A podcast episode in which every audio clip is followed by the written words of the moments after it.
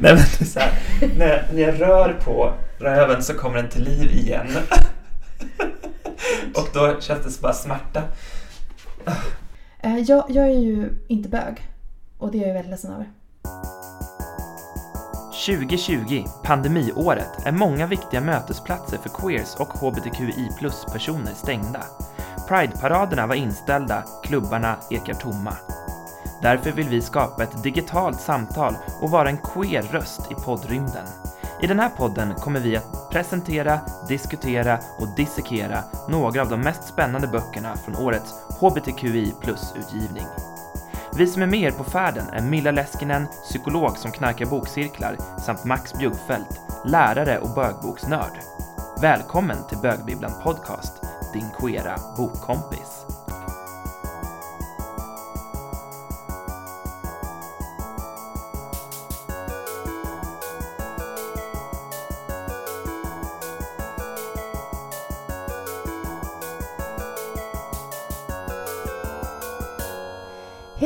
Och välkomna till Bögbibblan podcast avsnitt 8 eller 11. Varför är det så här komplext Max? Oj, ah gud, hur kan det vara så komplext? Jo, men det är ju därför att vi har spelat in tre stycken specialavsnitt om Augustpriset. Exakt, som inte var en del av vår ordinarie utgivningsplan. För vi har såklart en sån. För Precis. Max älskar ordning och reda. Precis, jag älskar ordning och reda, jag älskar listor och eh, jag gillar ju inte att ändra planer. Men Eh, det Så vi har en liten konflikt vi har kanske, att eh, jag räknar in det här som avsnitt 8, ordinarie 8, men du har ju räknat in alla avsnitt, så det är 11 då. Exakt. Men det är jag som har makten över vad som står på vår Acast, så det kommer stå avsnitt 8 där. Okej, det är helt okej för mig Max. Du, ehm, vi är ju tillbaka i Bredäng. Back in Bredäng, Back- back, in business. Exakt. Och eh, vi sitter ju i en helt nykomponerad poddstudio. Eh, Ja, kan vi- inte berätta hur det ser ut Ja, det, det, det är helt sjukt. Eh, kreativt i alla fall. Eh, du, Max sitter liksom eh, lutad mot min säng på golvet och så har du klämt in dina pyttelite för breda höfter eh, under en pinnstol. Hallå, får jag börja berätta att en gång när jag var på en eh, hårdrockskryssning eh, på eh, Östersjön så eh, var det en person som tog mig på rumpan. Jag blev jätteförvånad. Eh, och eh, då sa han att det såg ut som att du hade så kvinnliga höfter. Okej. Eh, vad, vad kände du förutom förvåning? Eh, jag vet inte. Allt var jättekonstigt. Eh, back till eh, ordinarie snackplan. Okej, jag blev lite förvirrad. Det är så, jag har så många frågor. Eh, vad betyder hårdrockskryssning? Och vad är kvinnliga höfter? Ja, så kanske föreställa sig. Men ja, vad, vad intressant. Tack för den lilla passagen. Men i alla fall. Så Max har klämt in sina eventuellt kvinnliga höfter under en pinnstol. På pinnstolen, eller på ryggstödet så har vi lagt ett, ett spetsöverkast. Eh, bredvid Max står det en annan pinnstol som är iklädd leopardtyg. Och sen bakom har jag försökt drapera någon typ av ljuddämpande täck, täckvägg. Alltså som, ja, ett täcke helt enkelt som är en, en liten mur. För att, liksom, att det inte ska eka så fasligt mycket. Och hur, hur sitter jag? Ja, du sitter liksom insvept i någon sorts eh, frottétyg. Kan det vara någon form av handduk eller Det är, en badrock, slags, det eller? är en slags badrock. Så jag vill tänka att jag är klädd som en poddschaman. För jag har den liksom över huvudet. För att liksom just då skapa den här textil liksom studsen som vi vill ha i podden. Istället för de kala väggar som jag Så- omringas av. Så Bredängs poddschaman har vi på plats Exakt. alltså. Härligt. Och, eh, men hur mår du utanför ditt schamanande? Eh, alltså jag är väldigt varm just nu. För att det är ganska varmt att vara schaman. Eh, men, men annars så mår jag ganska bra. Härligt. Du, berätta om dagens avsnitt. Ja, idag ska vi eh, prata om Eli Levens bok eh, Hur jag skulle vilja försvinna. Den utkom i år eh, och är hans andra bok och vi är väldigt, eh, ser väldigt mycket fram emot att få eh, dela den här läsupplevelsen med er. Men innan vi börjar prata om boken så eh, Max, jag tror att vi har ett helt gäng lyssnare som undrar hur det har gått för dig på Tinder. Det här börjar bli lite som en sån mini-följetong i, i podden. som ingen har bett om, men som jag påtvingar er ändå. Ja. Åh, gud, Jag älskar är att höra helt om det. Herregud. Ja, nej men eh, jag hade ju Tinder. Tyckte att det var jättekul. Sen så gick det liksom, eh, blev jag lite trött. Sen så gick liksom peppen upp igen. Det var, jag tror det var någonstans där vi pratade senast om, om Tinderväggen. Men alltså fan, nu har den kommit, jag har tagit bort appen. Jag är fan helt finito klar med det där. Vad var det som gjorde att du gick in i väggen nu då? Ja men det är så himla, alltså jag, jag kom ju på att jag tycker ju egentligen inte om att skriva till folk överhuvudtaget. Mhm. Jag tycker det är jättejobbigt med så här Messenger och sms och folk som håller på och så skriver i Insta, DM-grejer och så här. För att jag aldrig kommer ihåg att svara. Och så blir det som, känns som ett jobb att svara. Och så var det som att jag nu åtagit mig ytterligare chattjobb här. Och så massa, ja, nej, för mycket helt enkelt. Eh, sen så är det ju någonting med det här med att, att dejta. Att ladda upp för att träffa någon. Oavsett hur rolig och underbar och fin personen än är så är det ju liksom ett himla åtagande egentligen. Som ju kan vara härligt i och för sig. Men liksom det är ju verkligen att man vill ju verkligen ge den här personen också typ den en toppen trevlig dejt oavsett vad man ska göra.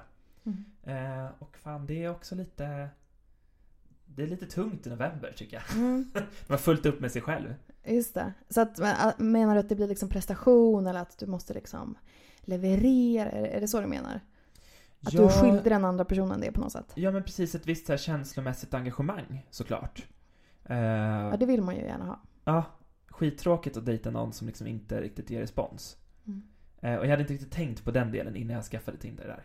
Eh, Vad, vad tänkte du då? Om du, tänkt, om du varken tänkte på att här, du är dålig på att chatta och du inte vill träffa någon. Jag bara, du ville, ja just det, du ville bara mobilspelstindra, alltså swipa. Men kanske, fast jag hade ju också självbild, eller trodde att jag var en sån som inte skulle tycka liksom att Ja, jag vet att det skulle vara härligt att gå på dejt, typ så. Mm. Fattar. Ja, vi får, vi får höra om det blir någon epilog på det här då. Men nu är det finito med Tinder. Nu är det finito med Tinder, nu är det så här self-care och egen tid, jag. Jag Resten av 2020. Ja, jag tycker det låter bra, men lite tråkigt för våra lyssnare att inte få ta del av hur det går. Men lova att uppdatera om du ångrar dig någon kväll på fyllan och laddar ner appen Åh igen. nej! Kommer hända. Händer alltid efter väggen. Elin Löfven är född 1984 och debuterade med den kritikerhyllade Du är rötterna som sover vid mina fötter och håller jorden på plats 2010. Den belönades även med Katapultpriset för årets bästa debut med motiveringen en intensiv och laddad skildring av en ung människas sökande efter identitet och tillhörighet. Den blev omtalad för sitt poetiska språk och för att, till skillnad från mycket annan queerlitteratur i Sverige, inte vara uppbyggelig utan istället skildra två identitetsfackade unga queers. Som vår poddkompis Johan Hilton skrev i en recension i DN.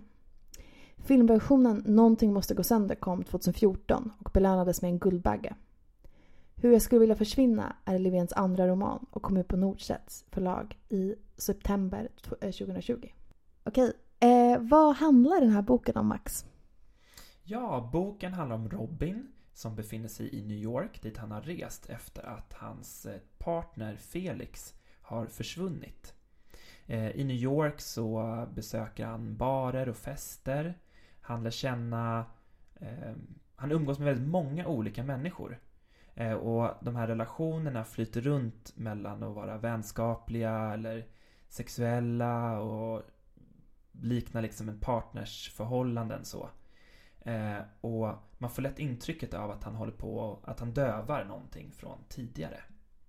Och det är ungefär halva boken innan han reser till Berlin. Precis, för Robin ska sägas att han är 27 år och från Sverige. Eh, han har bott i Berlin tillsammans med sitt ex, får man väl kalla honom, Felix, som har försvunnit i eh, vad läsaren eh, anar eller misstänker är ett självmord. Eh, och eh, så Robin har levt där tillsammans med Felix. ehm, det har tagit slut. Eh, Felix har dött och nu befinner sig Robin alltså först i bokens första del i New York och sen så återvänder han till Berlin för att ah, finna Felix igen på något sätt. Eller finna svaren på vad det var som faktiskt hände och kanske hitta tillbaka till sig själv också. Eh, ja, som sagt, så den här boken är uppdelad i, i två delar som vi förstår kommer kronologiskt efter varandra. Så först befinner sig Robin i New York i vad jag tänker är några månader och sen så återvänder då till, till Berlin. Och eh, vad, vad tänker du om de här två delarna? Mm, eh, jag hade inte jätteklar bild av hur liksom boken skulle vara upplagd innan. Eh, jag hade liksom inte bläddrat igenom boken eller inte. Så jag upplevde den första delen som lite så här, eh, jag hade svårt att orientera mig lite i vad så här, eh, boken är på väg. Eh, också för att det kändes lite som att eh, första delen var ganska repetitiv. Man var så på olika fester, olika festsammanhang. Det var liksom så lite svårt att så orientera sig i handlingen tycker jag. Och att den andra delen av boken har lite mer starkare eller tydligare liksom, handlingsspår. Mm. Så. Just det. Och hur skulle du beskriva handlingsspåret då i del två? Eh, där skulle jag beskriva det som att eh, Robin liksom lite går i fotspåren efter, efter Felix, eller efter deras relation. Kanske inte så här äh, bokstavligt eller fysiskt att han besöker alla platserna så eller träffar exakt samma människor. Men att åtminstone så här, de minnena kommer tillbaka till honom när han är i Berlin. Eh, de minnen som han kanske försökt förtränga i, i den första delen. Eh, Precis, så i den här första delen så eh, eller han festar ju jättemycket mm. äh, där i New York. Och han eh, ligger med främlingar på olika platser och har ja, men, flera liksom, ska vi säga, ja, men svårdefinierade eh, kärleks och vänskapsrelationer eh, och knarkar väldigt mycket. Och det känns ju eh, eller jag, men jag tänkte på den första delen som någon typ av flykt. Att han måste liksom knarka sig ur den här sorgen på något sätt. Eh, som han har efter Felix och Felix försvinnande. Och sen den andra delen handlar mer om att lära sig leva med sorgen. Eh, och kanske förstå vad det är som faktiskt har hänt. Mm. Mm. Den första delen känns ju som ett så här, eh, som en, ett, ett tåg mot avgrunden som liksom på något vis förstärks av att man anar att det finns ett så här oförstört förflutet någonstans där bakom. Mm. Vad, vad tyckte du, eller hade du någon del som du tyckte bättre om? Eh, jag tycker definitivt att den andra delen gav mig mer. Alltså den var eh, intressantare. Dels för att jag tycker att så här, det finns ibland eh, just det där att liksom stapla, eller inte stapla men att, att skapa bilder som på något vis bara kontrasterar varandra eller kompletterar varandra utan att liksom riktigt ge läsaren någon riktning som den första delen är. Eh, att, att det kräver väldigt mycket av bilderna för att de ska liksom ge en och vara intressanta sådär så. Medan någonting som har en handling eh, kräver inte lika mycket av bilderna. Och på så vis tycker jag nog att den andra delen också är mer lyckad. Mm. Mm. Just det. Precis, det, det, känns ju som att eh, Robin har mer av en process där. Att han håller på med något, han tar sig någonstans, han kommer någon vart, han vill saker. Mm. Uh, ja. Det är också lite det där att uh, i den första delen så är han ju i och med så att han vet du, använder så mycket droger och festar så mycket så är han ju också ganska avtrubbad känslomässigt. Han är ganska så svår att få kläm på. Alltså alla hans alla personer han möter är också lite så diffusa. Eh, med något, några enstaka undantag. Som säkert hans värld var där och då. Men för en läsare blir det också så här lite ogenomträngligt att så se vad man är, mm. vad som är vad. Eh, Medan jag får en liksom känsla att han är lite klarare i huvudet också i andra delen. Just det. Ja men det tyckte jag var intressant också just i den första för att det, det var också min upplevelse att det är bara som en stridström av personer, karaktärer, nya platser, nya fester, nya nätter, eh, nya möten. Eh, och att det var säkert så som Robin upplevde det. Eh, mm. Alltså att det var liksom någon typ av så här räcka av polaroidbilder som mm. man bara bläddrar förbi. Mm. Så, I ett ganska snabbt tempo. Mm. Det som är intressant är ju att han inte typ tar ansvar för någonting känns det som i den, i den första delen. Alltså att han tar inte ansvar för någon relation överhuvudtaget. Han är ju bara, blir utsatt för relationerna. Mm. Medan i den andra delen, det tar han ju ansvar för att liksom för hur relationerna utvecklas eller att sätta stopp för relationerna. Mm. Och jag tänker att det är någonting med att återknyta, att ha ett så arv, ha rötter som gör att man kan ta ansvar för relationer också. Just det. Ja men det är intressant. Det tänkte jag faktiskt inte på när jag läste. Men det stämmer ju helt att i den andra delen så blir den också bättre på att förstå den andras behov och sina egna behov. Uttrycka dem och ja, men sina rädslor också. Mm. Mm. Um, ja, mm. fint. Men du, eh, de här platserna eh, älskar ju vi båda. Ja, precis. Vad tycker du om skildringen av New York, du som älskar New York? Eh, jag tycker den känns ganska trovärdig på ett sätt för att eh, det känns som att alla de här människorna som beskrivs i den delen finns ju där. Eh, det är en sån sån här, som den metropol det är att alla människor all, alla typer av människor finns och de vet vad de ska på något vis så. Det som jag tycker kanske känns lite orealistiskt är att kunna typ dra runt på det där sättet i New York som ju typ är en så sinnessjukt dyr stad att vara i. Man blir typ ruinerad på att bara så här andas eller kliva ut på gatan. Eh, och jag bara eh, funderar på så här liksom så här hur man har råd att bara dra runt på klubbar och barer på det där viset. Eh, så. Ja, det var faktiskt någonting också som jag funderade på. Eh, kanske stenbocken i mig som bara, hur försörjer sig de här människorna? Men det, men det svarar ju Robin på att det är väl många som säljer sex, är dragqueens, eh, karaokevärdar, liksom. Att det verkar vara någon typ av så här, eh, queert prekariat eh, som liksom behöver hassla sig fram på olika sätt. Men det är oklart hur Robin försörjer sig. Verkligen. Eh, jag tyckte också att eh, New York-skildringen eh, var så väldigt eh, eh, klassisk på det sättet att, att det är just den här idén om att så här, alla typ bögar från småstäderna liksom i så här förtryckta, liksom, ja, dels att man kanske inte kan leva ut sin, eh, sin, sin sanna identitet eller sexualitet, eh, alltså att, liksom att de hamnar där som någon typ av så här, tillrufsade papegojor liksom, som kommer kommit så här, från hela, från hela liksom, världen eller typ hela, hela landet och liksom bygger sina egna så här, valda familjer och eh, liksom lever på något sätt helt utanför så här, normalitet på något sätt. Det är ingen som knegar, det är ingen som dammsuger, det är ingen som liksom typ drömmer om att ha en grillfest utan att så här, de har liksom byggt upp någon typ av så alternativ värld där. Och så vet jag inte liksom riktigt hur möjligt det livet är. Men jag vill liksom tänka, jag tycker om att tänka på att det skulle kunna vara så i New York. Att det går att leva som de Robin möter. Mm. Det, en av de mest realistiska sakerna känns ju lite att han blir vräkt. Ja, verkligen. han bor ju typ i en garderob och eh, efter att någon kille har dragit därifrån eller lämnat dörren öppen så kommer hyresvärden och vräker honom. Mm. Ja, det tyckte jag känns skönt. Eh, liksom fötterna på jorden. Punkt. I hela den här drog stream of consciousness. Ja. Men du, eh, du som har läst allt. Eh, berätta mer om New York-skildringar ur ett bög liksom, perspektiv.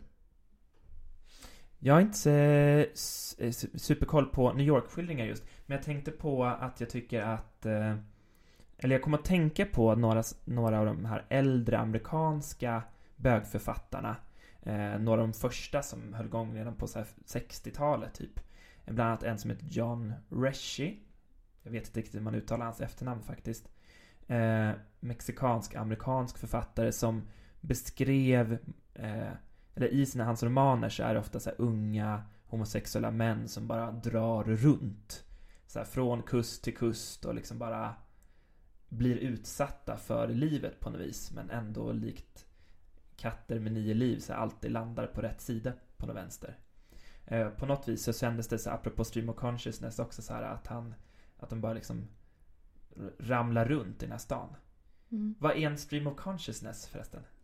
Är inte det um, när um, man skriver det som rör sig i ens medvetande? Liksom så här ofiltrerat. Uh, liksom, typ, det behöver inte finnas någon handling utan det är bara liksom en så här eh, verbaliserad medvetandeström. Just ja, mm. som kan uppleva sig helt abstrakt och huller om buller, typ så. Mm, mm. Precis. Eh, men jag tänker väl att det är någon typ av grepp man kan ha i mm. skrivande eller film mm. till exempel. En eh, sak som jag har tänkt på där, det är att det känns ju som att det finns en hel del, den, alltså sånt som man tänker så här, åh, eh, New York, liksom att så här, där, man kan ju tänka sig att det där har, den stan måste ju ha blivit beskriven på det sättet redan. Men sånt som jag tänkte på under romanen, eller när vi läste nu, det är att så här, men fan, alla de här svenskarna som har dragit till Berlin för att hänga runt. Eh, när de var ganska unga. De romanerna väntar man ju på. Liksom, att de ska komma. Och här får vi ju nästan en sån roman. Ja, jätteglad för det. Eh, eftersom jag ju Eh, själv är, eh, eller har varit en sådan. Eh, men jag, jag eh, precis tänkte just komma in på liksom själva eh, skildringen av Berlin. Vi har ju pratat en hel del om Berlin i Nätterna på Vinterfältplats avsnittet. Och, och där hade jag ju en del kritik till hur, minst sagt, eh, hur staden var eller så, skildrad. Den här Berlin-skildringen känns eh, väldigt liksom exakt eh, ut, på det sättet att jag, jag fattar precis vart de är. Eh, ja, det är liksom, antingen har han gjort, eh, alltså Erik Löfven, så otrolig research, eller, men han måste ju typ ha bott där. För det är verkligen bara sådana små, små detaljer som så här, ersättningsbussen till Hermannstrasse. Jag bara just det. U8, alltså tunnelbanan som gick där, den var ju avstängd ett tag för några år sedan. Och, eh, de är på en klubb där det spelas dålig musik. Jag bara just det, det är alltid dålig musik på den här klubben. Och, alltså det är verkligen... Och det är ju, vilken klubb är det? Schutz. Ja, och det är mm. typ den enda klubb jag kände igen i den här romanen. Där jag minns att jag hade jätteroligt någon gång 2010 när jag var där på resa. Jag kan föreställa mig det, att du älskar dålig musik Max. Det gör jag. Men sen så, så, så, på det sättet så har han ju verkligen skildrat mitt Berlin. Alltså jag har varit på många av de här platserna och så. Men det jag undrar är liksom hur levande blir den här Berlinskildringen för dig som inte känner till de här för att han beskriver ju ofta liksom exakta platser, adresser, gator, en person kommer och cyklar ifatt Robin på Karl Marx Alltså att det är väldigt liksom så eh, geografiskt på något sätt utplottat var de här olika sakerna sker. Gud vilken intressant fråga. Uh, jag vet inte. Där, alltså, alla gator i mitt huvud ser antingen ut som eh, typ, vet, är det, vad heter den gatan som går bland Brandenburg Tor? Tor? Unter den Linden. Unter den Linden om det är en stor gata så är det alltid den gatan i mitt huvud. Mm. Och är det en liten gata så är det bara någon random ruffig Neukölln-gata så. Eh, men eh, eh, det intressanta är att eh, jag tänkte på, vad heter den? Hasenheide? Eller vad Hasenheide, ja. Hasenheide. Parken den, eller gatan, ja. Det är... Jag är inte någon, berätta mer om den det, platsen. Det är en park och en gata. Ah, jag trodde typ det var en sjö. Ja, vad intressant. Ja.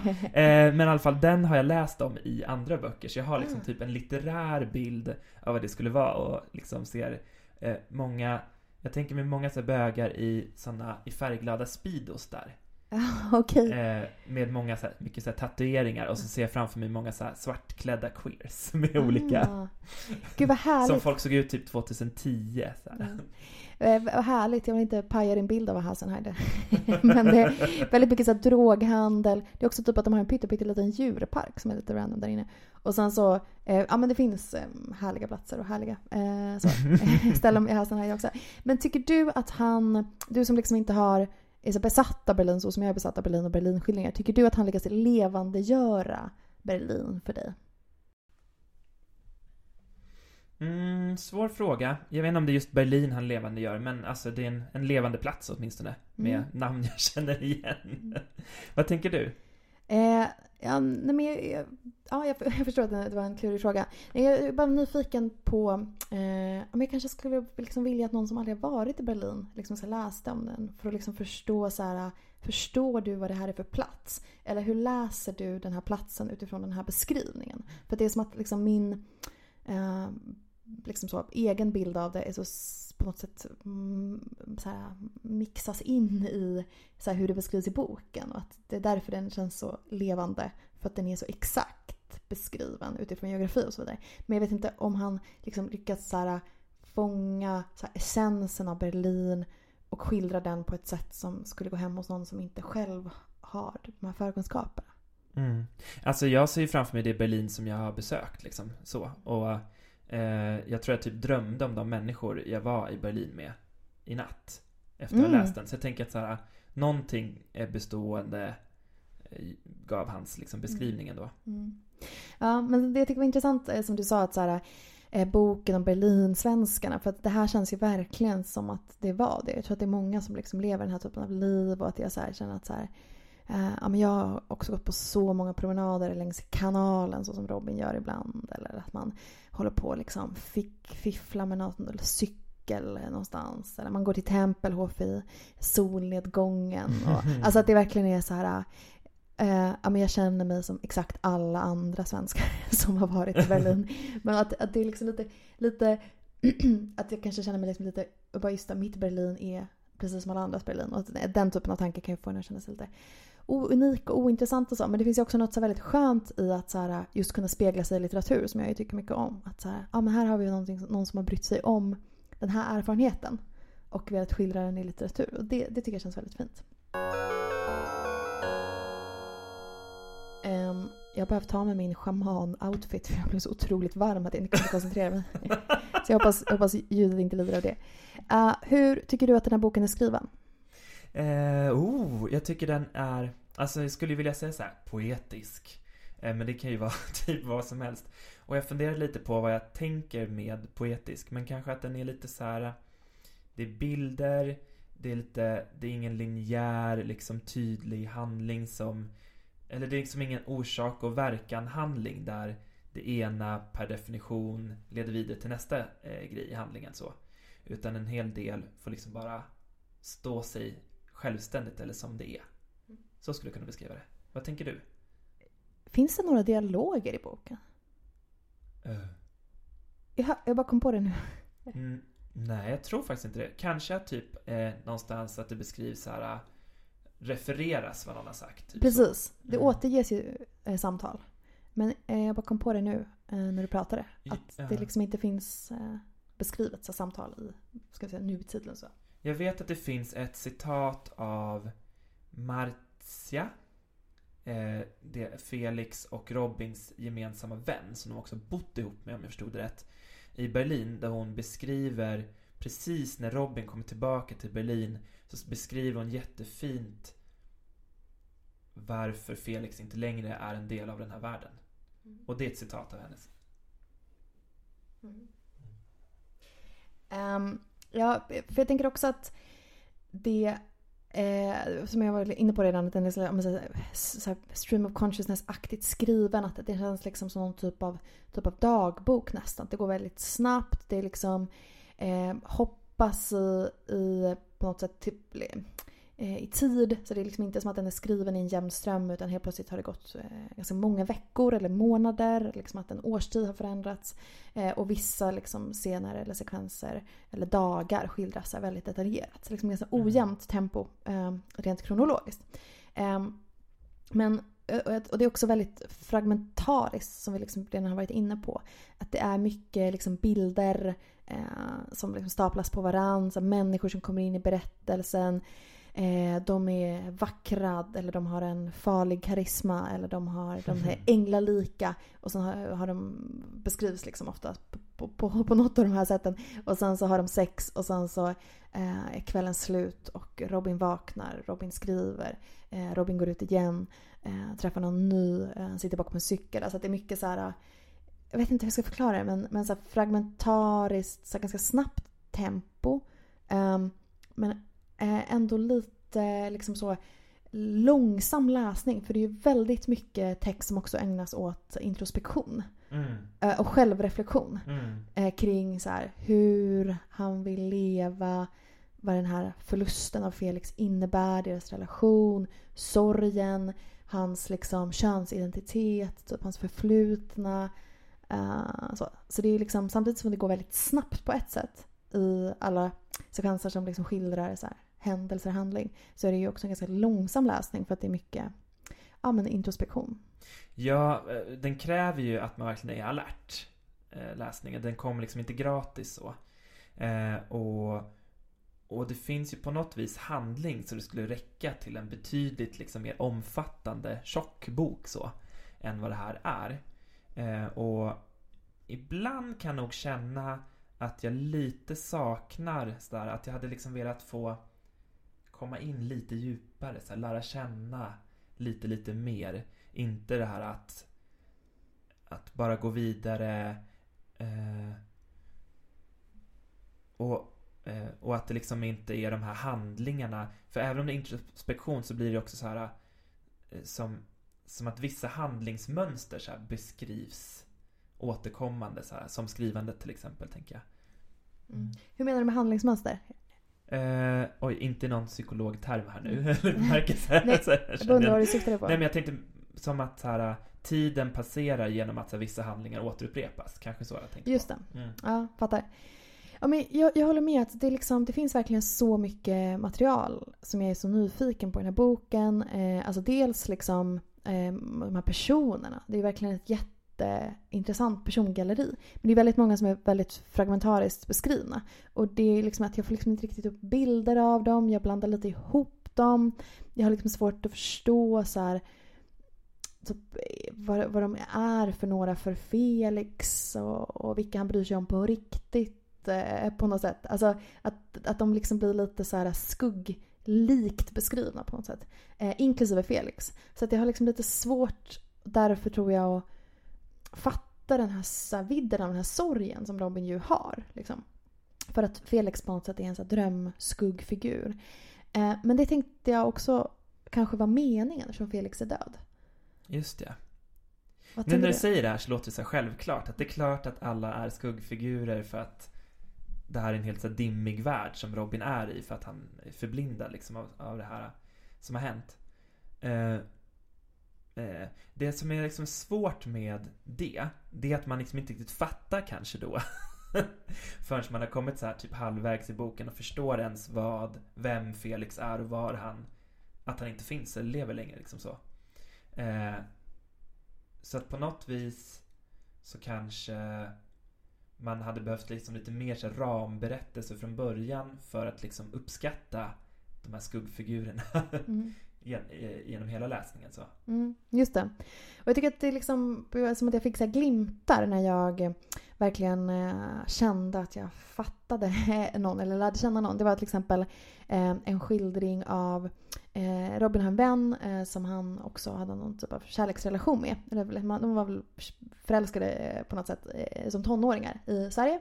Och sen så har de flyttat då, kanske gemensamt, men bor i alla fall samtidigt i Berlin. Så att de har nu utvecklat en vänskapsrelation. Och Det är någonting med den här skildringen av hans liksom kärleks kärleksmöten. Gud vad det känns som ett konstigt begrepp.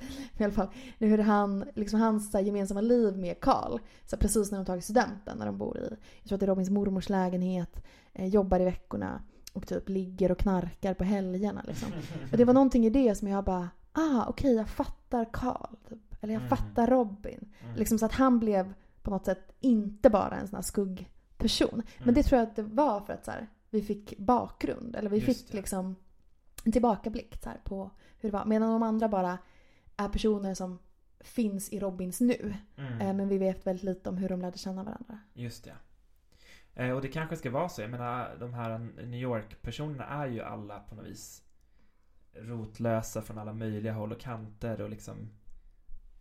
Eh, Och att det kanske är så här många har relationer på något sätt. Att det är så människor som så här, ett så här flöde av människor som kommer in och ut i sitt liv. Så här. Alla kanske inte är som jag som typ är kompis med alla jag någonsin har känt sedan 90-talet. och är det inte så här att vara bög Max? Att ha kompisar. Nej, förlåt. Eller att jag, inte ha kompisar. Nej, jag menade, menade inte att mobba dig på något sätt. Jag menade bara Är det så här då, och liksom, alltså på något sätt alla de här ansiktslösa mötena eh, som, liksom, som Robin har. Alla de här okända personerna han har sex med på de här. Ah, Så du vill att jag ska berätta om när jag hade Grindr? Eh, Exakt. Nej, men, nej, men jag tycker att det... Det är mycket datingappar i den här litteraturpodden. Verkligen. Nej men jag menade så här att, eh, att det kanske är liksom så här eh, vissa queera människor Mm. eh, förhåller sig till andra. Mm. Alltså att det är på något sätt eh, liksom en typ av, alltså det är väldigt fint skildrade så här, sexuella möten med så här, personer som så här, Robin aldrig kommer möta igen. Alltså vissa som är för pengar, vissa är så här, han suger av någon i en bil en kvart och sen ses de aldrig igen. Eller, Mm. Alltså förstår du? Att det på något Mm. sätt är den här strömmen av eh, personer som han har Mm. någon typ av sexuella relationer med. Absolut. Det tänker jag är, är, Eh, inte bara en stereotyp. Utan säkert ganska vanligt handlingsmönster, kan jag säga så? Sexuellt mönster, skript. för, eh, för, för, för många homosexuella män som kanske, eller queera män som kanske inte är lika för många straighta. Eh, Det jag tänker också på är ju så här hela typ, eh, alltså nu verkligen så här generaliseringar, men jag tänker att det finns ett, eh, ett tema i så här, queera liv som jag kan se bland människor, så här, rent anekdotiskt, men som jag träffar, känner. Eh, som jag tycker verkar vanligare om än inte unikt så. Eh, och i att på något vis ha världen, det här blir ju väldigt så här, västerländskt, men ha världen som spelplats på något vis. Att det är så här ett, en självklarhet att på något vis ha ett nätverk som sträcker sig över flera kontinenter. Att liksom leva på en plats och sen så här, att det är givet att man ska vidare till en ny plats och bryta upp att det liksom inte är en konstig sak. Så. Och det, det är intressant. Jag, ja, och det tycker jag liksom att, att många så här, queera personer jag känner, eh, fler än straighta, har som en, så här, en självklarhet på något vis. Och, och kanske också där, där jag kan se att typ straighta verkar ha en Även om de har, de har de erfarenheterna så har de alltid vetat att på något vis det ingår i deras livsnarrativ att så här, återvända hem. Eller återvända till en plats eller slå sig ner på en plats för att eh, en familj kan man aldrig, eller kan man inte bära med sig på samma sätt om man får egna barn. Mm. Just det. Ja men vad intressant. Eh, precis, att det här kanske också är personer som vi var inne på redan också som har behövt lämna de platserna de kom ifrån. Eh, det är också ett väldigt liksom, internationellt gäng som Robin hänger med i Berlin. Mm. Han räknar upp någon gång när man är på en picknick att så här, hur många nationaliteter som finns där. Och det känner jag ju också igen från att ha bott där.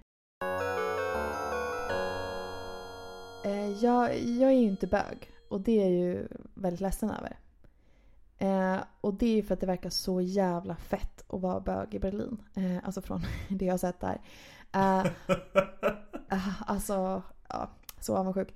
Men så på det sättet så känns det som för mig som att jag skulle liksom kunna känna de här människorna. Eller du vet. Eller, för jag känner igen de här platserna. Jag skulle också liksom kunna känna igen de här människorna. Men typ på ett sätt också inte. För att så här, ja, men typ mina kompisar behöver jobba.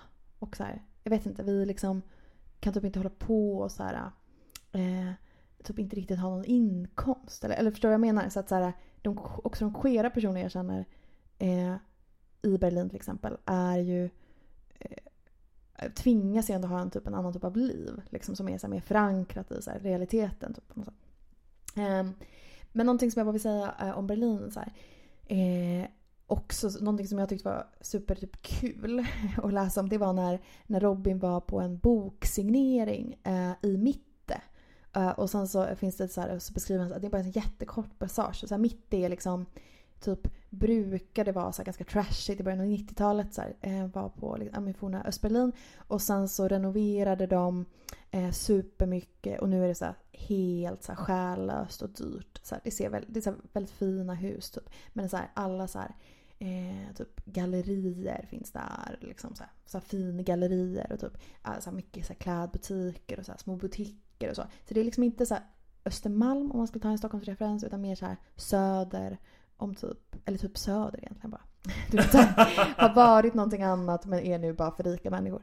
Uh, men i alla fall, så då är de där och då så uh, har liksom Robin en spaning på så här, alltså konst, så här medelklassbögarna. Typ. Hur, de, hur han typ vill vara som dem eller typ kanske äga dem eller, eller, eller vara en sån. Liksom. Men det är typ den enda, så här, skil, så här, enda skildringen av någon typ av så här, liksom det närmaste typ en skildring av så här svennighet man kommer. Det är ju ingen som liksom, som vi sagt så här, som typ eh, drömmer om att typ bli lärare till exempel. Av de här människorna. Eller det är ingen av dem som typ så här, är stressad för sin så här, studielån. Eller de har ju liksom inga så vanliga problem på något sätt de här personerna vill känna. Eh, så att det är på något sätt så bilden av normaliteten på något sätt. Eller så det som är typ att lämna Rob den värld som Robin befinner sig i. Det skulle vara att bli en sån här typ kulturbög i mitten. Och det tyckte jag var väldigt härligt. Liksom, alltså hur, hur långt ifrån eh, den här platsen befinner sig från typ det liv som de allra, allra flesta människor lever. Liksom, som är just typ grillfester och bilar och eh, du vet barns bandyträningar eller vad det nu mm. kan vara. Eh, så det, det tyckte jag var väldigt liksom, härligt. Att få be, liksom, befinna sig på en plats som är så självklar. Att man liksom inte behöver så här, bollas emot typ, så här, majoritetssamhället. Ja, alltså jag förstår vad du menar. Jag undrar om det inte eh, liksom ligger någonstans. Jag tänker typ att han jobbade hemtjänsten när han bodde i Sverige. Robin då i boken. Um, och jag tänker på det du nämnde med så här, det queera prekariatet. Att så här, också så här, fy fan vad fucking tungt att inte ha bilen, grillen, medelklassinkomsten, något, ett studielån att betala av för att man har en examen eller någonting. Utan vara så här. Han går väl också en tyska kurs. Jag föreställer mig att det är samma tysk kurs i tyska som typ alla i min ålder gick när de åkte till Berlin när de var 19, 20, 21. Eh, alltså det är också så här harvigt och inte ha råd med någonting som mm. de säkert inte har. Ja, det är det som jag tycker är så konstigt. Så för på ett sätt känns det som beskrivningen så queera prekariat men på ett sätt känns de ju typ rikare än mig och mina kompisar. Just för att de typ inte har, har råd att inte jobba. Liksom. Så det är, det är mm. lite svårt att så här, så här klassbestämma de här människorna. Så här. Mm. Eh, eller så förstå lite vad de har för förutsättningar. Eller så är det liksom att det finns, eh, att man har eh, jobb och eh, har studieskulder och, och har ångest över räkningar. Men att det liksom inte skildras i boken för det var liksom inte det som var viktigt. Typ. Ja. Men, men, det, men det, jag tyckte det var ja, mm. Ja, intressant att tänka mm. på liksom, i alla fall.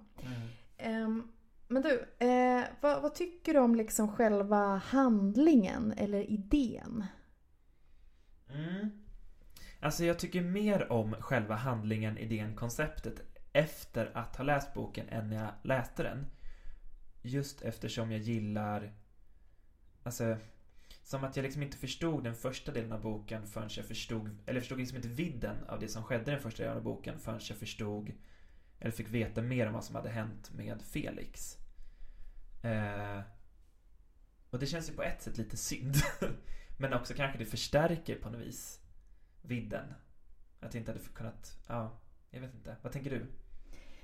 Um, Ja, men för jag tänker att liksom hela den här premissen som på något sätt är att försöka läkas eller överleva en sorg.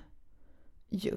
Som på något sätt, jag tänker är så här äh, Robins typ eh, uppdrag eller så här, uppgift i den här boken. Alltså, den är ju väldigt liksom, lätt att relatera till. Den tänker jag liksom att många kommer ha gått eller har gått igenom eller typ alla kommer gå igenom på något sätt. Att så vi kommer aldrig eh, vara med om sorger och förluster om vi inte varit med om det än. Eh, så på det sättet så är den väldigt liksom så här allmängiltig på det sättet. Men det jag funderar på är så här, ja men återigen kanske typ hur eh, typ når man det som läsare? Eller liksom så här, så, här förstå, så typ kommer typ alla de här skildringarna av, för det är verkligen väldigt mycket droger och väldigt mycket sex. Uh, kommer det, jag fattar det liksom. Eller så jag, jag förstår det liksom så här, uh, på något sätt. Vad det betyder för Robin eller så här, vad det betyder för de här personerna. Eh, upplever jag det som. Men jag bara undrar om det kommer liksom så här, stå i vägen för en annan läsare. För själva liksom så här, ursprungsberättelsen så som jag läser den. Eller kommer någon som kanske inte är bekant med den här världen då bara tänka att så här, oj en eh, liksom typ eh, dagens ungdom, de bara knarkar och ligger runt. Och att det är en bok om det man läser. Förstår du vad jag menar? Mm. Alltså jag måste säga att jag tycker nog att det står lite i vägen. I min läsning i vart fall. Precis det du beskriver. In, alltså, ja, för jag kan tycka att det finns, det kan vara intressant, spännande att läsa de här, den här typen av så här uppbrutna eh, romaner där liksom Eh, det typ är... Ja men där man... Alltså där formen typ speglar så här hur, hur lost huvudpersonen eller berättaren är. Eh, och det finns massa romaner där det funkar jättebra. Eh, här tycker jag att, att det som jag ändå tycker om att läsa om det är ju typ så relationer. Eh, och här tycker jag liksom att, att Löfven har tagit så formen, tagit det flyktiga så långt att liksom effekten lite förloras det blir så flyktigt att det är nästan svårt att uppfatta vad som händer ibland. Liksom, det får inte riktigt fäste tycker jag. Um, Alltså, att det, inte, det blir liksom inte riktigt, riktigt gripande. Samtidigt så tänker jag att det inte är helt omedvetet. För han skriver på, eller Robin säger slash skriver på eh, någonstans i boken att då skriver han till Felix, till du som antar är Felix, att jag kanske borde skriva dig eh, skriva på ett annat sätt för att beskriva dig bättre. Men att jag inte vill anpassa mig till romanformen. Något i den stilen skriver han. Eh, så jag tänker att det kanske, det känns lite som en metakommentar till att det inte är så här uppenbart. Mm. Ja, intressant spaning. Uh. Uh. Ja, vad, berätta, vad tänkte du mer om, om liksom själva konceptet eller så här, premisserna för den här romanen? Mm. Alltså jag tycker, eh, alltså det här med en förlorad älskare är Dels är det så här, en tematik från böghistorien i vart fall. Som är väldigt så här, vanligt förekommande. Eh, eh, men sen tänker jag att det är så här, som du sa, en allmän mänsklig erfarenhet av att så här, förlora någon. Och på något vis behöver ju inte det vara genom döden. Det är ju också typ att så här, varje relation som tar slut är ju liksom på något vis ett gemensamt liv som går i kras och som är helt omöjligt att så här, helt återställa. Och jag verkligen eh, tycker att den här Ja men liksom att så här, göra slut kan ju verkligen kännas som att någon dör. Att det liksom att man... Och jag tänker också på det här med drömmarna som är att han vaknar om och om igen från sina drömmar. Och jag tror till och med att han så här, eh, eh, ropar så att han, i slutet av boken att han vill vakna från sina drömmar om dig.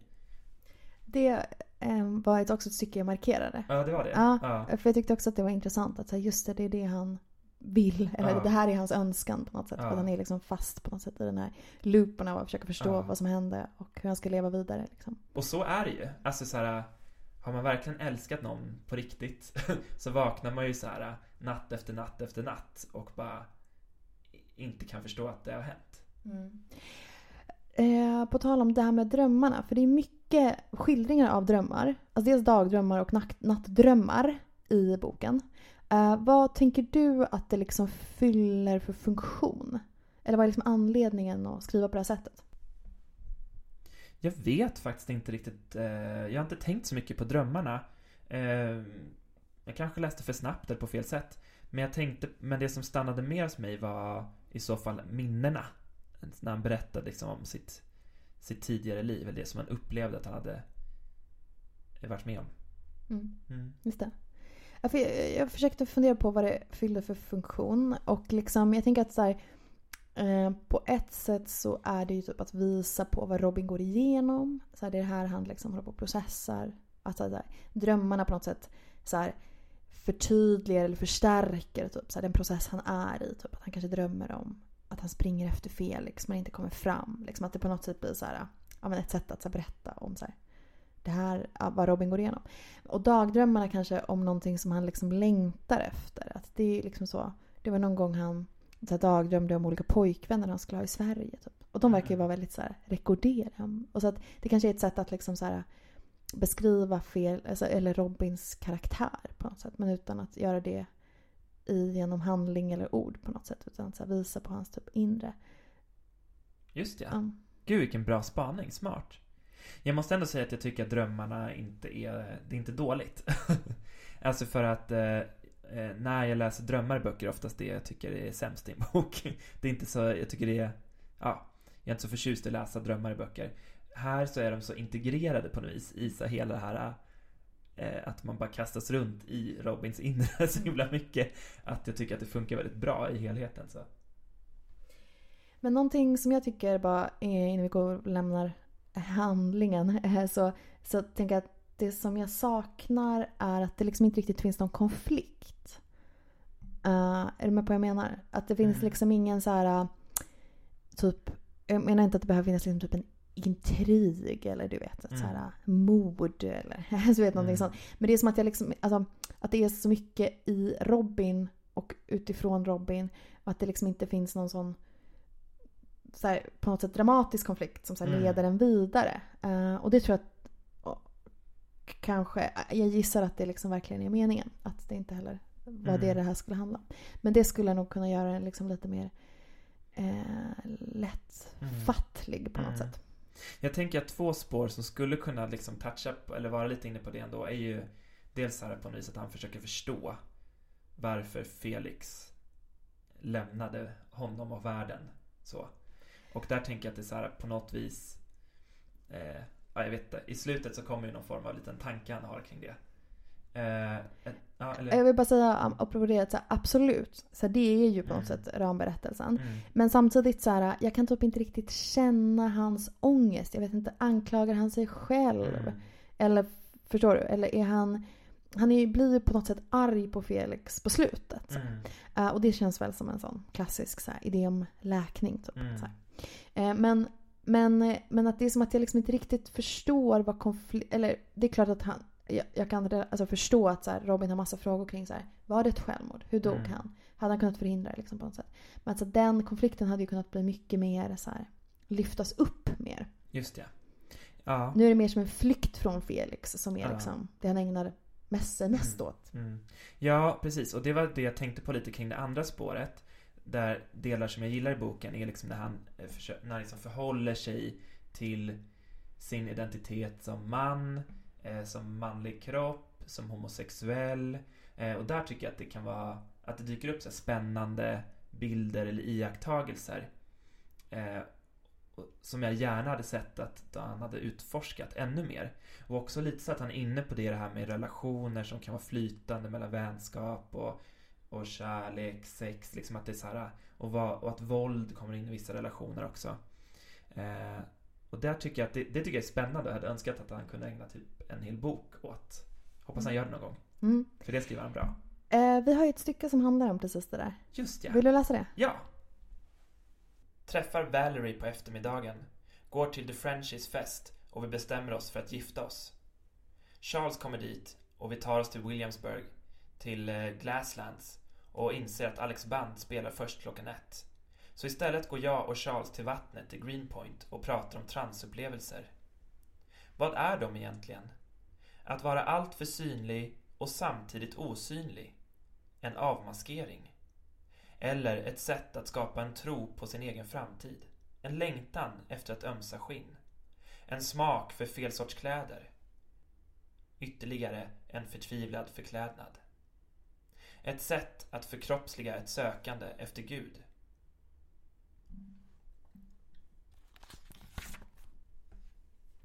Charles häller sin själ in i mina öron, men jag kan inte fokusera helt på honom. Jag är orolig över olika människor som försökt få tag på mig, saker att göra. Min hunger efter saker dödar mig, ger mig liv. Jag är otrygg i vänskaperna som svävar mellan romans och vänskap, men det är också det jag har. En kärlek som inte blir fysisk eller blir det utan löften. Jag drömmer om en lek där man för sin ilska vidare genom att berätta en historia som gör en arg för en vän och sedan ger ett slag som liknar ilskan man känner. I drömmen tvekar Alex. Jag sitter ner på sängen och tittar upp mot honom. Nej, säger jag. Gör det. Visa mig hennes ilska. Alex slår mig bestämt över ansiktet. Det gör mig hård. Pappa har rätt. Ett hårt slag sjunger verkligen i skallen.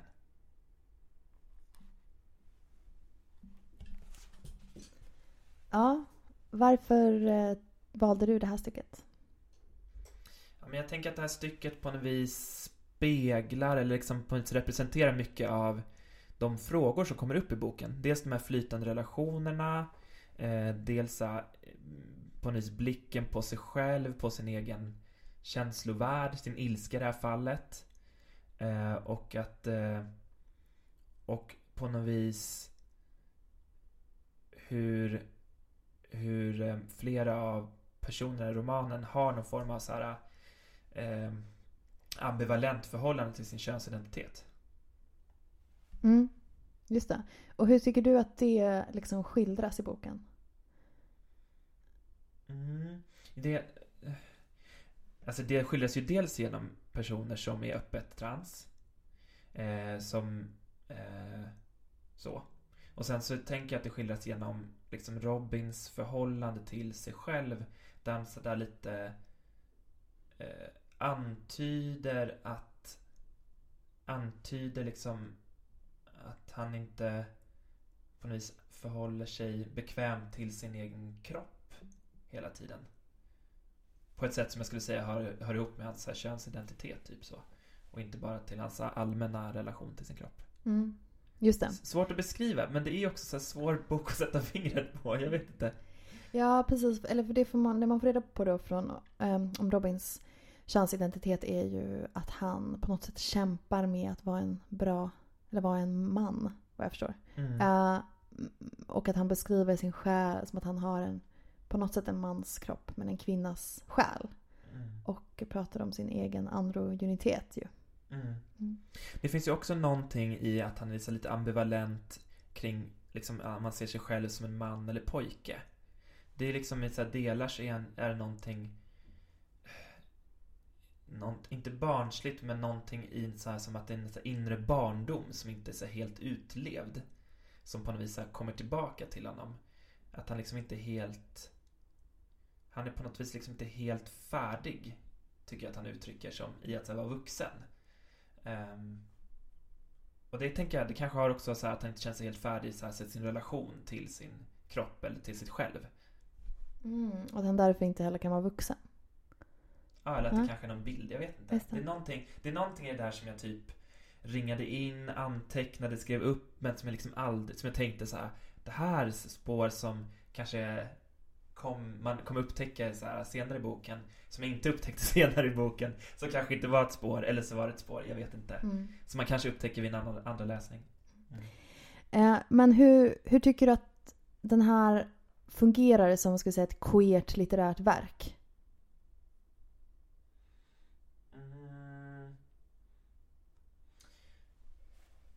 Alltså, det, det är lite som, som du var inne på, att den skapar ju på något vis ett eget universum. Eh, av, där alla är queers på, på något vis i boken så. Samtidigt så, så, blir det, så kan man inte säga att det är ett queert universum för, för det förhåller sig hela tiden till så en heteronormativ värld ändå, tänker jag. Det finns liksom på något vis en de är på något vis utstötta ändå. Det är, så här, det är inte, de är inte på samhällets insida. Och på så vis så är de ju liksom inte en queer, ett queert universum. Precis, det är ju ingen queer utopi. Ehm, men jag tänker ändå att, jag tänkte nog ändå på det lite som ett queert universum utifrån att så här, själva queerheten inte ifrågasätts. Liksom. Mm, det är sant. Eh, att det är mm, så. Men uttrycken för det kommer kanske för, eller förändras över tid. Mm. Att Alex blir Alexa liksom, i slutet av boken till Mm. exempel. Och så så att, så här, det är ju många av karaktärerna som är liksom, på något sätt i rörelser eller processer. eh, så. Men, att, men att jag tycker liksom, just själva queerheten som sådan är liksom en så här, oifrågasatt. Liksom, Mm. Eller på något sätt ett så fundament. Mm. Typ så. Men jag, jag tänker att så, här, jag, så det tyckte jag var intressant, liksom, att det är utgångspunkten för romanen. Så här. Men sen såklart finns det ju massa liksom, situationer där så här, på något sätt heteronormativiteten och liksom, så här, hotet om våld mot queers gör sig påmint. Eh, till exempel så här, eh, ja, men är det här en farlig plats att ha en här typen av sexuellt möte på till exempel. Eller, det, finns, det finns någon skildring som jag tyckte också var så ganska fin typ som handlade om varför Robin flyttade till, från Stockholm till Berlin. Och det handlade om att han eh, ville på något sätt frigöra sig från att eh, behöva förklara vad han var eller inte var. Och, så, och så här, eh, jag, jag kan läsa det stycket tror jag. Mm. Eh, ja men att Robin, eh, det här är under en av de här självreflektionsstunderna eh, som finns i boken. Eh, och han pratar eh, framåt slutet att han pratar om att han kanske är en sån bög som måste frigöra sig från den eh, liksom, norm om att vara bög som han och många har. Som liksom härstammar från hans mellanstadieklasskamraters tankar om vad en bög är. Och det är det han liksom håller på att frigöra, eller liksom behöver frigöra sig ifrån. Um, ehm, och så skriver han så här, tanken eh, med att lämna Stockholm var att känna att jag skulle slippa prata om vem någon annan tror att jag är. Uh, och så på det sättet så närvarar jag ju på något sätt uh, så här, uh, såklart det, den så här, patriarkala, så här, eh, så här, heterosexuella liksom så, eh, maktasymmetrier liksom så, på, på massa sätt i den här världen. Liksom så präglar dem. Eh, men, men jag tyckte ändå att det var någonting så här ganska härligt med att liksom queerheten som sådan inte var ifrågasatt av de här personerna.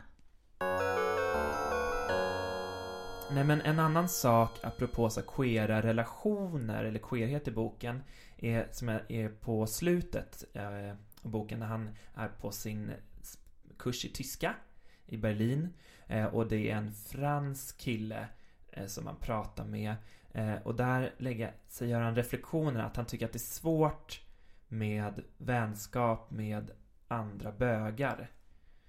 Jag tror han beskriver som med andra killar som också attraheras av dem med samma kön.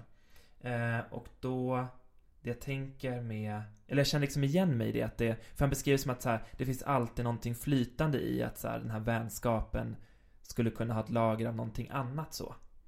Eh, och att jag tycker att det är så här intressant eh, eller liksom kan verkligen förstå det och att det är typ lite så här en liten så här fara för att det liksom typ man behöver ju varandra också tänker jag.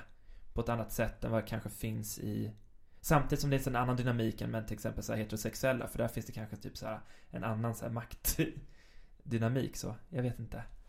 Är du inne på varför jag tycker det är spännande? Ja, nej, nej, men verkligen. Och det är ju verkligen någonting som närvarar i hela boken. Att så här, vid, vid något skede så förklarar ju Robin också att så här, eh, precis när han träffat Felix så frågar Felix om han har någon kille och så säger Robin jag träffar någon, jag vet inte riktigt vad det är.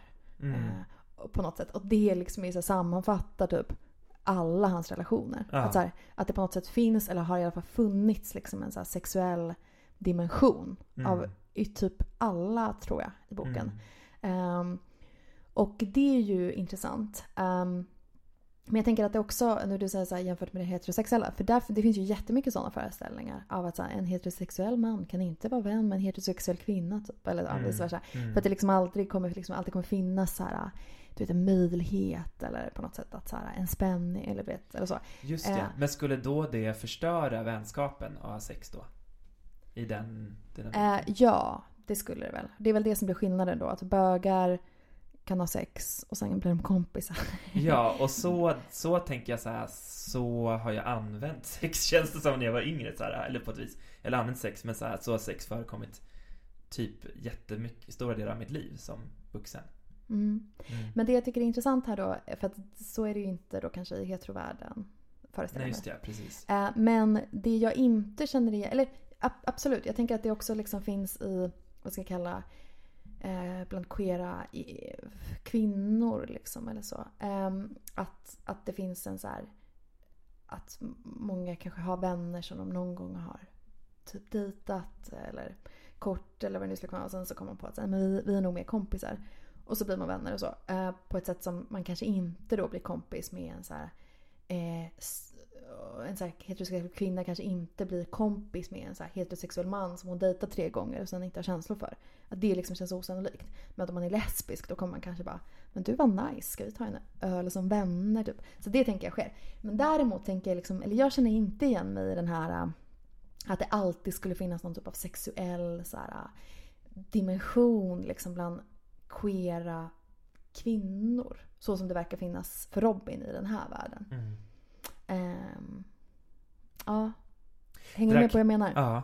Jag funderar också på om det kanske...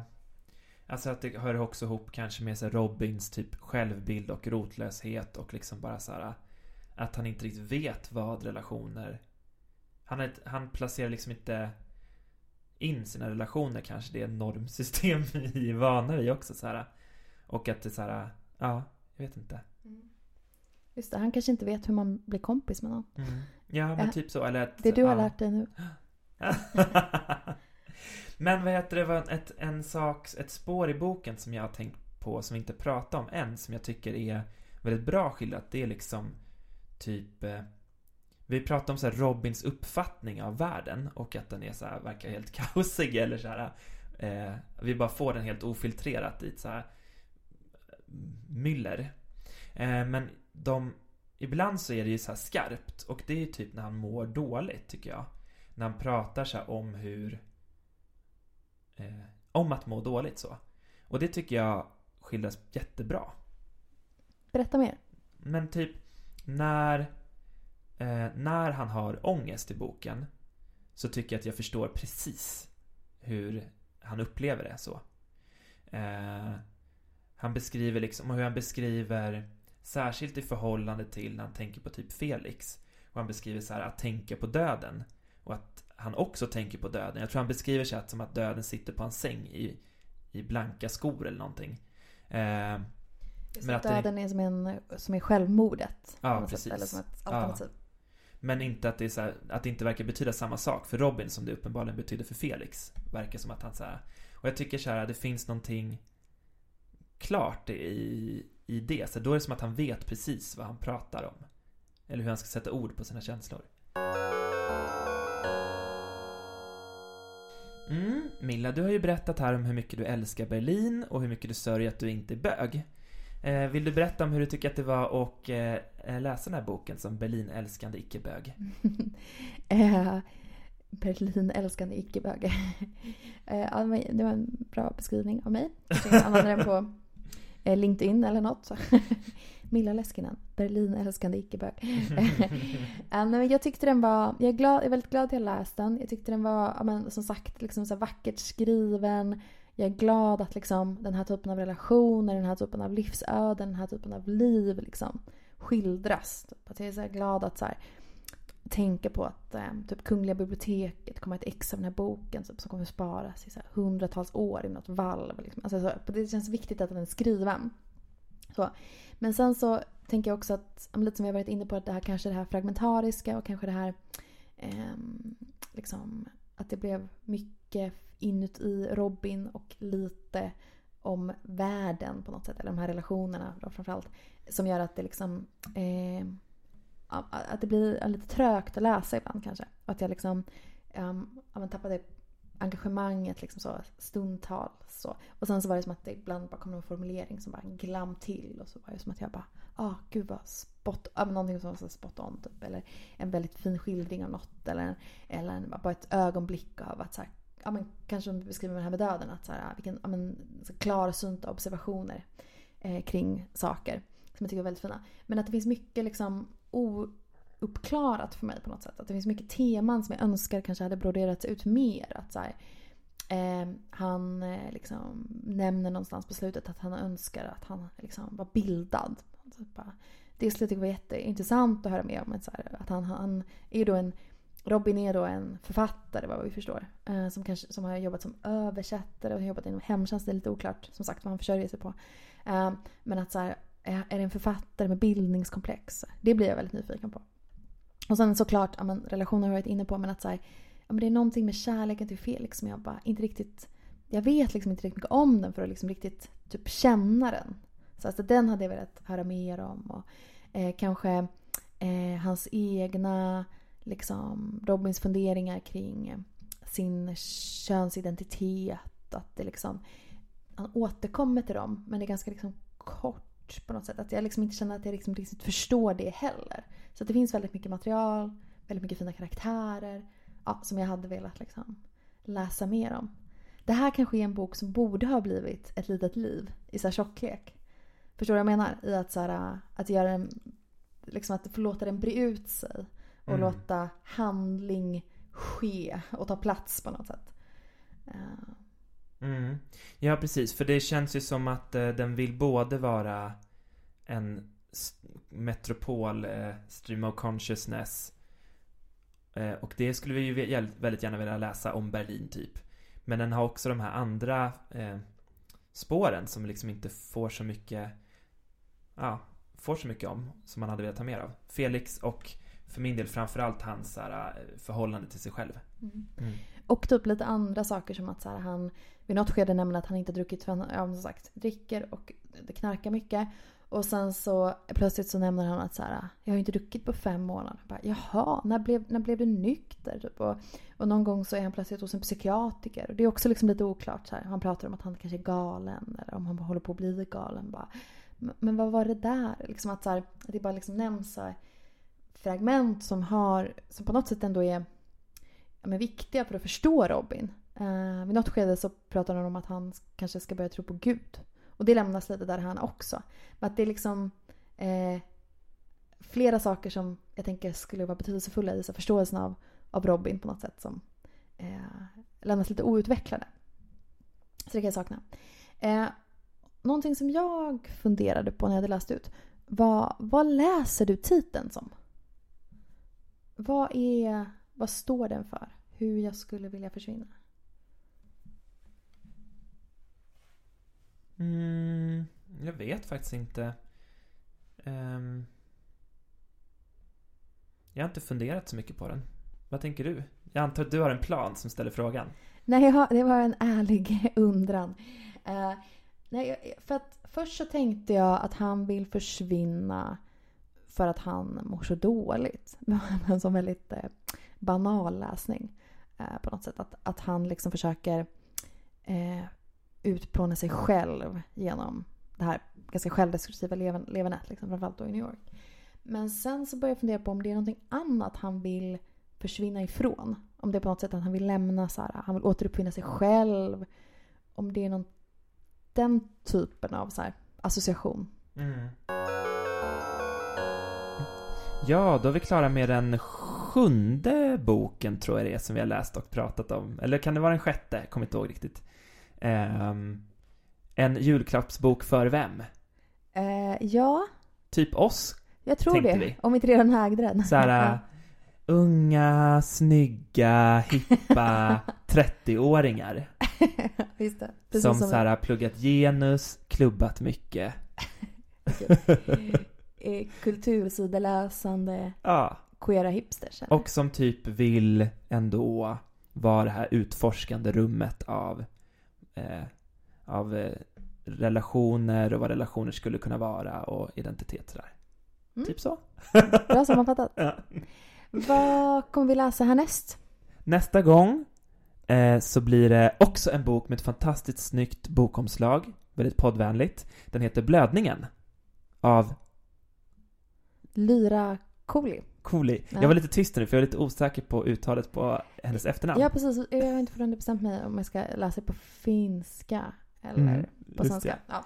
Det är ju en författare som vi båda tycker väldigt mycket om. Mm. Eh, så det känns ju jätteroligt. Vi har ju tyckt om många av de tidigare författarna också. Men inte läst jättemycket av dem kanske. Men Mm. Lyra har vi ju läst en del av innan. Eller jag läste en roman, du har läst flera. Mm. Mm. Det blir specialkul. Det kommer bli superroligt. Eh, så läs den tills dess. Och eh, bara Lajka, ratea, vad brukar jag säga? Lajka, lyssna, ratea. Mm. Jättebra. ha det så bra! Hej då! Hej!